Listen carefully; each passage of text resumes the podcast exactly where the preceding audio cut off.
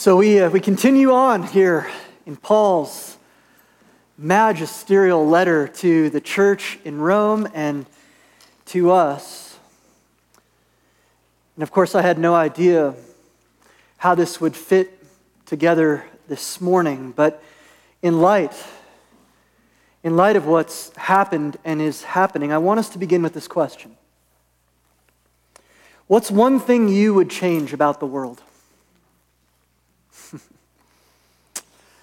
What's one thing you would change about the world? And perhaps a, a, way to get at that, since Paul is unafraid to speak in the first person about his own sort of existential personal journey as he wrestles with Christ, what's one thing you would change about yourself?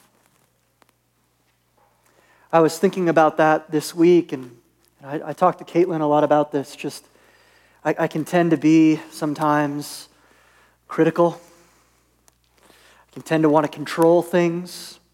That, that's about me, right? That's about me feeling like maybe things are out of control in my own soul. So I feel like if I can just get my environment okay, then I'll be okay. But we know, we've tried, and we realize it's not an issue of the externals. You know, I, I could write another 50 laws to not break about my own life, but the issue, Paul tells us, lies in the heart. It lies with the problem of our sin and our sinful nature in the heart. And I, I, confess to you that this morning, as I read the news yesterday and was getting texts from my, my pastor friends in El Paso, that I'm kind of beyond, uh, you know, sad and, and scared, more just angry. Or just angry at, at the why. And by the way, it's a very complex why. And we jump straight to these, you know, quick little, oh, well, if we did this or did that or did the other simmer down. Evidence Exhibit A, all of human history. But I found myself just angry again about this tragedy. And I, I, think in part it's because a mere two days ago I was with my own kids at Target, which is nothing but a, you know, Walmart with lipstick on. I was with my own kids at Target just buying school supplies. And then I woke up this morning and kind of felt like, I don't know if I can do that anymore. Like, I don't know if I can just go there without being careful and without, you know, my eyes on the doors and without a level of preparedness. It made me angry. What's the one thing about the world that you would change? And here's a, here's a positive view. I wonder if you saw any articles this week about the, uh, the artist, Hispanic artist Rael Ronaldo. He's a professor at UC Berkeley who went and installed an art installation down at our southern border and put in a series of four pink seesaws. Anyone see that? Well, I kind of like it. I kind of like this idea that in New Mexico, down in Loveland, there's some artists that showed up and put some seesaws across the barrier, across the wall. And I have no doubt that some of this was for the sake of, you know, photo opportunity, but what, you know, the kids didn't know that. And they didn't care. So there's all these beautiful pictures of these kiddos just playing together on either side of the border. I got to thinking that is a picture of how the church, which is its own polis, its own kingdom, breaking into all the kingdoms and political systems of the world. That's how the church is supposed to be in the world and not of it. The church does not wield the power of the sword. We have spiritual power to bring the truth of the love of Christ to the world. We, the people of God in the church, even as we are citizens of this country, and that's amazing, we are ultimately citizens of heaven. So we are to go out and find where there are barriers and build bridges creatively so that children can play upon them. That's what it means for the church to be in the world and not of it, that the, the justice of God transcends. And I, I understand there's a lot of opinions about this. And I'm not giving an opinion, by the way, because we don't do that from this pulpit. I'm not giving an opinion, and whatever your opinion is, I'm sure it's right because of what you read on the internet. And you're smart, and I'm sure it's fine and it's right. No, this isn't about any of our opinions about such things. It's about the fact that God's justice, God's making all things new, God's giving us a new way to be human now. Divorced, as it were, from the law of death, married as it is to the covenant keeper, the faithful Israelite, Jesus Christ. There is a new way to be human in the world and not of it, to build bridges where there are barriers. Sovereign nations must have their barriers. Sovereign nations must find ways to allow folks in need to seek asylum and still protect their borders. But we are the kingdom of God.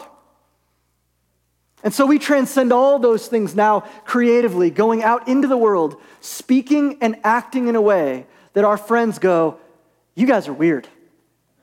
You guys are weird because we have a category for people over here and we have a category for people over here, but you Christians are, you're kind of in both worlds. And you're in both worlds in such a way, not just offering up your prayers, but getting your hands and feet dirty, doing the work of the justice of God in the world. That's what Paul's getting at. He's been building his argument, Romans 1 through 5. We are justified, that is, given a new status as not only forgiven of sin, but declared just and righteous in the full righteousness of Christ by faith alone. We are justified not by works of the law. Thank God. I love to hear that one when I come to church. Not by how straight your tie is this morning, or how heavy the turquoise necklace is, or how, you know, how ironed your collar is, not by works of the law, because Christ has kept the law, but by faith. And that doesn't mean, as we saw in Romans 6, that we fly into this like, woohoo, I can do whatever I want now. Saved by grace through faith, so I've got the grace credit card, so I'm gonna just go out and boom, Go from law, swing the pendulum to licentiousness. Paul says no. In fact, it's the love of God that, that, that, that releases the burden of the law, that constrains licentiousness, and helps us to walk in the way of Jesus. So in chapters six through eight, he's giving us the implications of the gospel. What does it mean to be a new human now as we live between two worlds? That's what he says in verse six now. We live between two ages, the now and the not yet. The, the, Jews of Rome would have understand, understood that before Messiah comes, you live in the present evil age. Remember, we've heard Paul say that. Before Messiah comes, it's the present evil age. The, the serpent is kind of reigning. Uh, God is breaking in through this nation state of, of Israel, but it's a small group. He's, he's pushing back sin. There's common grace. But when Messiah comes, then we will go from the present evil age to the age to come, Paul says. The age of all things in the new creation and the renewal of all things. And what's so amazing about Jesus and what Paul's explaining to these hearers is actually you thought it was just going to be one point in time present evil age, age to come. But instead, through the cross and the resurrection of the Jewish carpenter who is God the Son, we now live in the now. The kingdom is breaking in. Look around. What in the world does this bunch of weirdos have in common except for Jesus? What could possibly unite us across ages and ethnicities and, and you know, status and socioeconomics except for Jesus? The kingdom is breaking in now, but as you read the news, we remember that it is not yet. So, Paul wants to show us in Romans 6 through 8 what the gospel implies and how we are now to live in between these two worlds as new human beings. And there's two things I think that Paul shows us here under a single main point. Because I don't know if you, if you followed along in this text, I feel like this almost every week as we're going through Romans. This is really complicated. I mean, it's very hard to follow. It's much easier to follow, you know, a story in the Gospels that's narrative, but Paul is tightly packing in logic and rational argumentation that's building on the preceding six chapters. Yes, it's difficult to follow, but I think Paul has one main point, which is there is now a new way to be human. And he flushes it out in two ways. First, so if you're a note taker, this is for you. First, we have a new promise. And secondly, we have a new purpose. There's a new way to be human. And as we think about what is the one thing you would change about the world, keep that truth in mind. First of all, our new promise is a new relationship. Why in the world is Paul using this analogy from marriage? It's a good analogy and it's a weird one. It's good because marriage was common and vows and the contractual binding nature of marriage was common to both Jews and Greeks in the Roman church and the empire. But, it's weird because we can get lost in the weeds. But Paul wants to show us that our, our new promise, our new way to be human, is a new relationship. And this pertains to how we relate now to our Creator. So here's what Paul is saying He's saying, look, you were in an old marriage, you were in an old contract. And I don't use this term lightly at all because I know for a fact that there are some in this room who have suffered in this way. But what Paul is saying is that old contract, that old marriage, was kind of abusive. Maybe it wasn't, you know, physically abusive, but it was spiritually abusive. It, was, it was harsh. And, and, the more you tried, the more it failed. The, the old contract, the old contract of you and your sinfulness, according to the written code, the law, did not work. And here we have to remember what Paul does in, in Romans 5 when he talks about Adam and then Christ, who is the second Adam. Paul talks about the covenant of works. That Adam stood before God and God said, Look, if you'll trust me, if you'll trust me, you have all this stuff. I want to give you everything, Adam.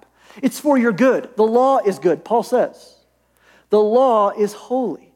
Adam, I want to give you all these things. Just trust me about this one tree, okay? If you try to do it your own way, if you believe the lie of the Satan, the accuser, the liar, did God really say? If you, if you eat of this one tree, the knowledge of good and evil, it's going to send you into a tailspin of death. Will you just trust me that, that my moral compass is for your good? I want you to flourish. I'm not just some angry you know, guy up in the sky who wants to turn you into a little pawn and restrict you and, and weaken you and hollow you out till there's nothing left but an obedient slave. No. I want you to be free. And these, these laws are good because they reflect the holiness and the character of God, therefore, your freedom. But what does Adam do?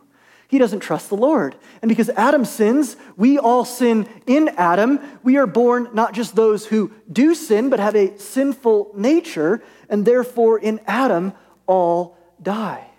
And so the old contract is bad. Not because, as Paul says, the law is bad. Again, I cannot emphasize this enough. The law is good. God has said this is how you should live if you want the fullness of life. The problem is not the written code, the problem is us. We are. The law is an objective, holy, moral standard for our flourishing and for our knowing how we can love our neighbor as ourselves well. It's our way to be happy and holy if only we could keep it. And the problem with the old contract was it's as if the law were the husband, but we, the bride, are trapped in our sin. And the only way to be free is if that old husband is to, to pass. Because there's no freedom in us trying to keep the law unto salvation. The law can never save us, it can lead us helpless and hopeless to the cross. But the law has no power in and of itself to save. And so, what does the law do? Paul says in this third paragraph it arouses our passions, it stirs us up.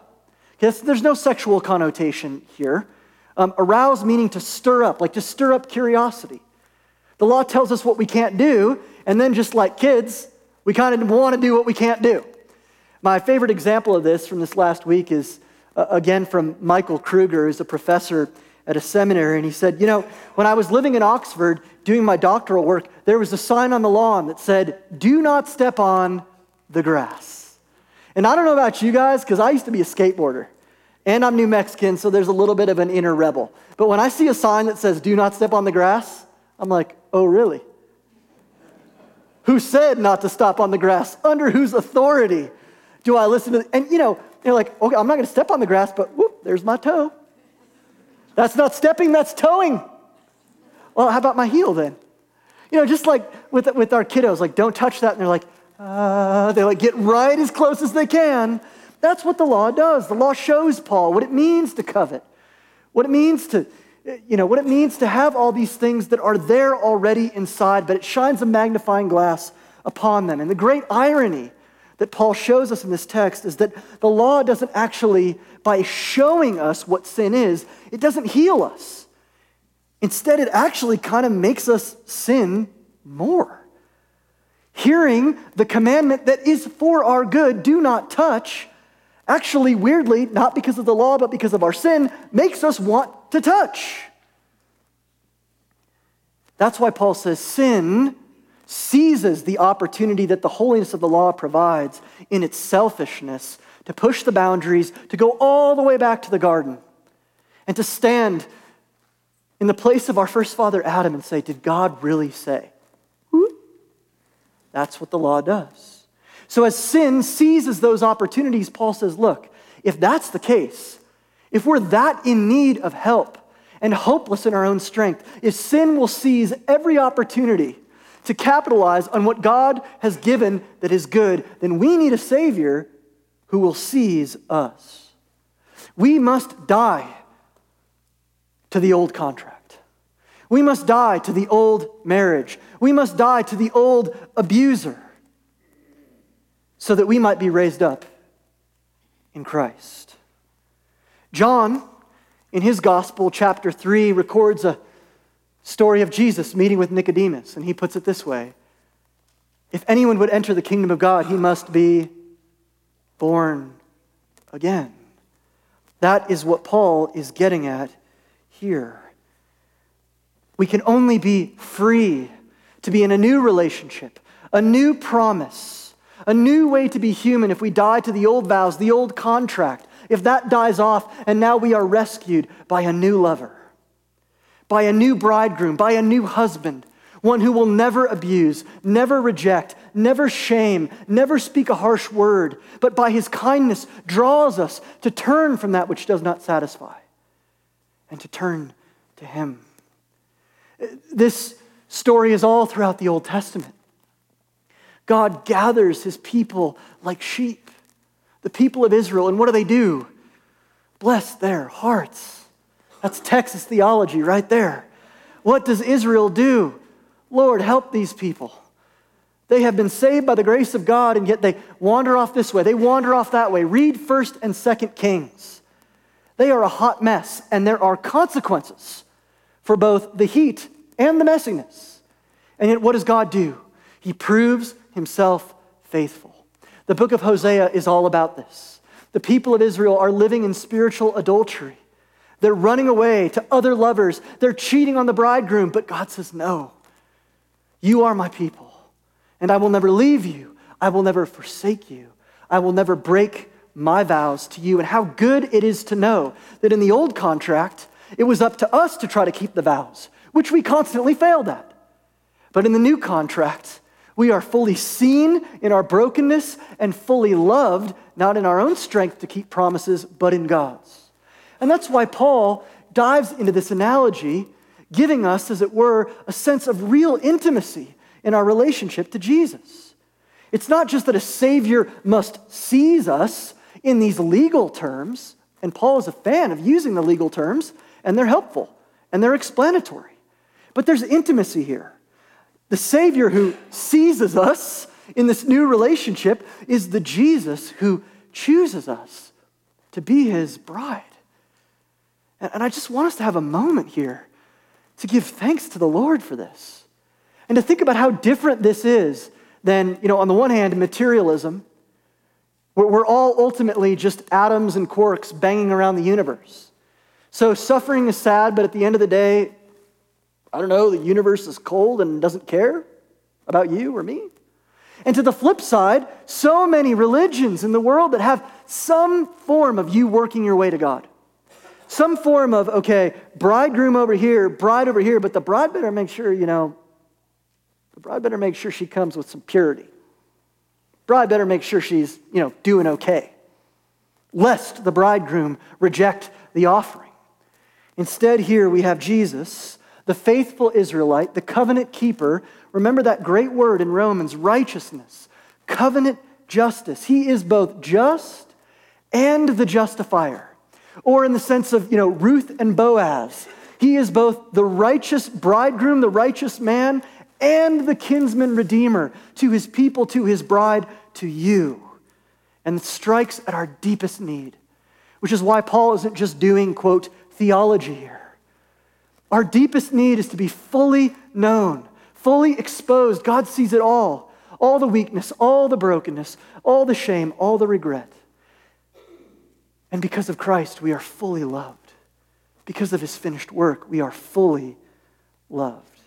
So Paul moves us from this analogy of marriage. You are now in Christ, union with Christ, united to Jesus in this new marriage. The old horrible husband has died. And now the true bridegroom, Jesus Christ, has come to rescue us. So, what do we do? If our new promise is a new relationship in Jesus, then our new purpose is that we serve in the way of the Spirit, as Paul says. You belong to another. We now serve in the way of the Spirit. So he moves from a marriage analogy to a birth analogy. You are now married to the one who can love you perfectly and will forever, who will walk with you in your sufferings, who will help and hear your cries. And now it is our joy as the body of Christ, the bride of Christ, to give birth, to bear good fruit, to be about the mercy and the love and the justice of God in our city, to call people through the kindness of God to repentance, to be those who are the first in our city, to not move away from the hurting, but toward. To not move away from those who are different and other and not like us, but toward. And I would say the more different they are, the quicker you should move toward. And I think there's a few things that, that we can apply here as Paul spells this out. So, sort of the, the foundation is our new promise is a new relationship. We are married to Christ. And the application is our new purpose as we serve in the new way of the Spirit. Three things that I want to point out. There's probably 30 more, but lunch calls. The first thing we do is we subvert power. We subvert as Christians in the church, in community. Hear me, you guys, because if we're not doing this, it scares me to death. Many will say to me in that day, Lord, Lord, didn't we go to church? We were so religious. Lord, you should have seen my collection of bolo ties. Many will say to me in that day, Lord, Lord, but consider the context of what Paul is doing in the Roman church. We subvert the powers of the world. Why? You should be asking this question. I mean, how, can we be done with the law yet, Paul? Like, this is like week 10 now. And we're still talking about the law. Why is Paul spending so much time speaking to those Jews who believe Jesus is the Messiah, the anointed one, in the church in Rome? Why is he conceding to them and answering their, their arguments one after another? Well, there's a variety of reasons, but the main reason is that Paul longs to see these people reconciled in Christ across their differences. And you must remember that the Jews, they are a marginalized, persecuted minority in Rome. So much so that six years prior, they were expelled from the city of Rome. And one ancient document says because they were talking about Chrestus, which is probably Christ. They had planted this little church in a van down by the river while the wealthy Gentiles lived in the hills around Rome. Some of you can picture that in your mind's eye.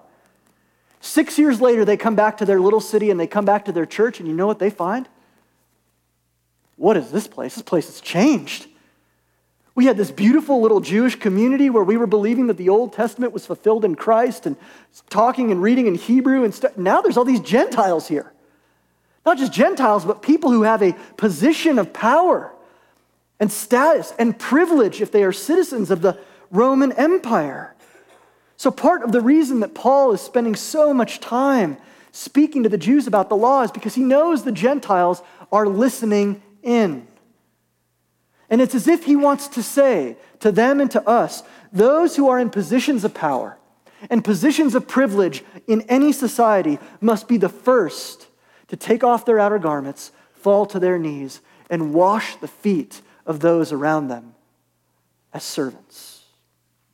Jesus is bringing an upside down kingdom where it is actually possible for these minority persecuted Jews and Gentiles who are putting their faith in Christ in a little persecuted church in Rome to actually be unified in something that is bigger than their differences. And when the world sees that, the world goes, Whoa, what is going on here? What is this about? Because these people have nothing in common. And more than that, it's not that they don't have anything in common. The thing that they share in common makes those in power and privilege want to move toward those who don't and serve them. In our, in our hearts, where the law is written on our hearts, when we see that, we know we are tasting and seeing the justice of God. So we subvert power in our new purpose. We also undermine religion.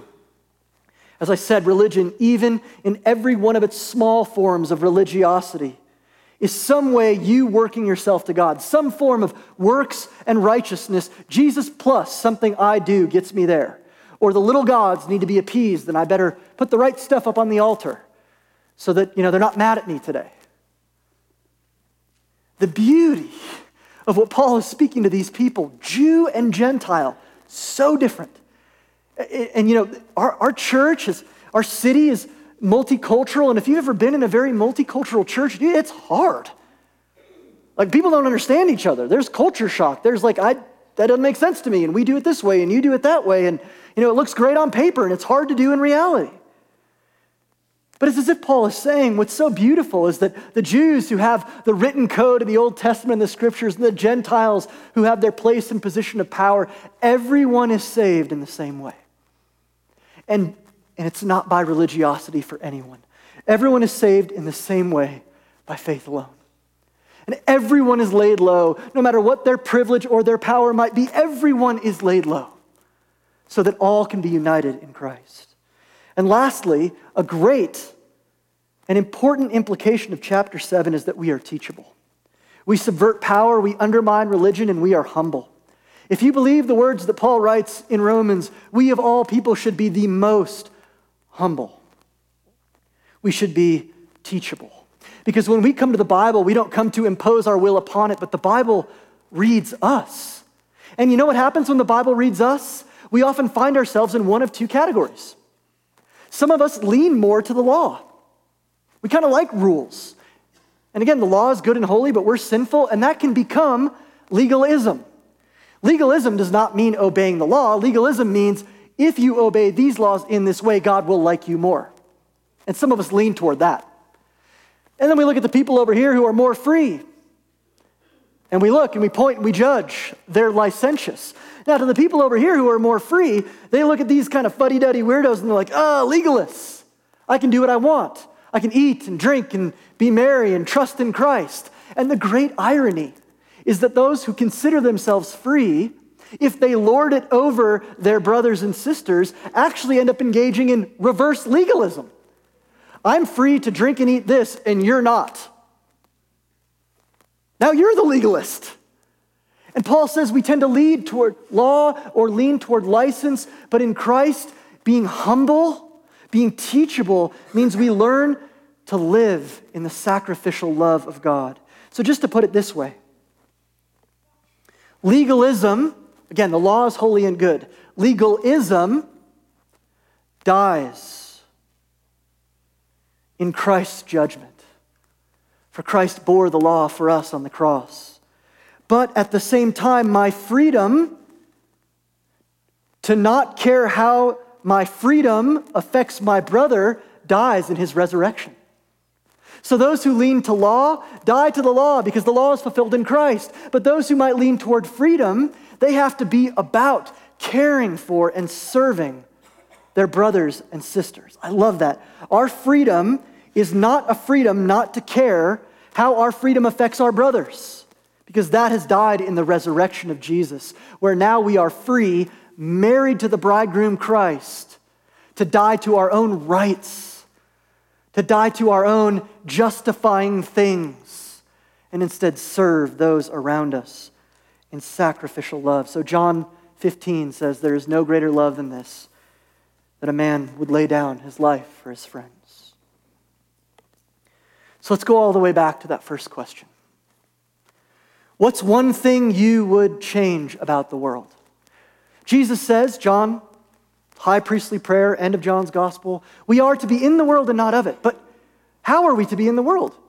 Are we be, to be in the world idle? Like I'm going to be in the world and not do anything about it. I'm just going to sit here and wait for the rapture. Now, Jesus is probably not going to come back before you pass into the next life, okay? And even when you do, it's a new heavens and a new earth, not floating babies and harps. So we need to take Luther seriously and be about planting trees. We are not in the world and not of it idly, nor are we in the world and not of it fearfully. Oh, so many of us in the church were just afraid. Oh, the world is scary. The world is bad. Jesus conquered death. He rose from the grave. So we are neither idle nor fearful, but instead we are to be in the world and not of it, actively, creatively bringing in the nowness of the new creation. In the midst of the not yet, bringing in the nowness of a new world for the life of the world. Creatively building beauty, bearing the fruits in our lives of God's holy law. So, what is the one thing that you want to change? A similar question would be where does God want to use you in ordinary ways, joyful ways, to bring life from death?